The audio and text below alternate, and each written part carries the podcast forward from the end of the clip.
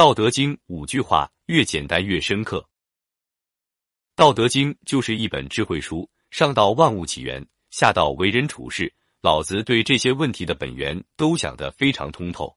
很多人认为《道德经》不是用来读的，而是用来悟的，结合生活、工作、经历等等去猜透它。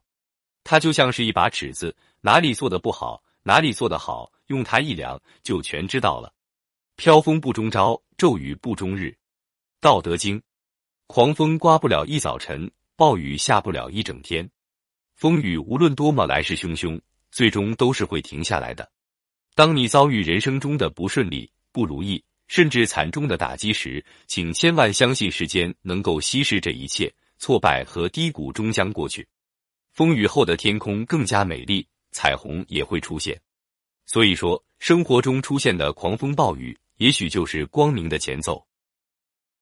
大丈夫处其厚，不居其薄；处其实，不居其华。道德经：大丈夫持守之朴纯厚的大道，不行虚华无用的礼仪。行为忠厚朴实，摒弃浮华浅薄，不居其薄是要求我们信以为上、厚道做人；不居其华是要求我们莫虚荣浮夸、赌势立事。做到这两点，便能站得更高，看得更远，成为有德之人。慎终如始，则无败事。道德经：谨慎行事，小心处事，从一而终，就不会有失败一说。慎终如始听起来有多简单，做起来就有多难。如何才能在数年工作的苦乏之后，仍像一个实习生一样富有干劲与热情？如何在荒废学习多年之后，依然像个青少年一样对知识常怀探索的激情？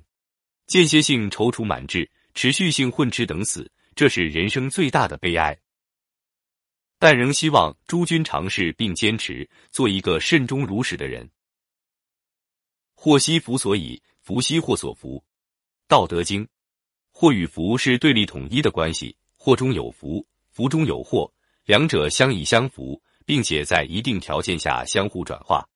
在现实生活中，当我们遇到福事的时候，仍要以平和的心态去对待，不能一味的沉迷于其中，将福事变成祸事。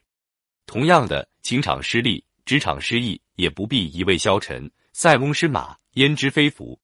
天下难事必作于易，天下大事必作于细。道德经，难事都是从容易做起，大事都是从细小开始的。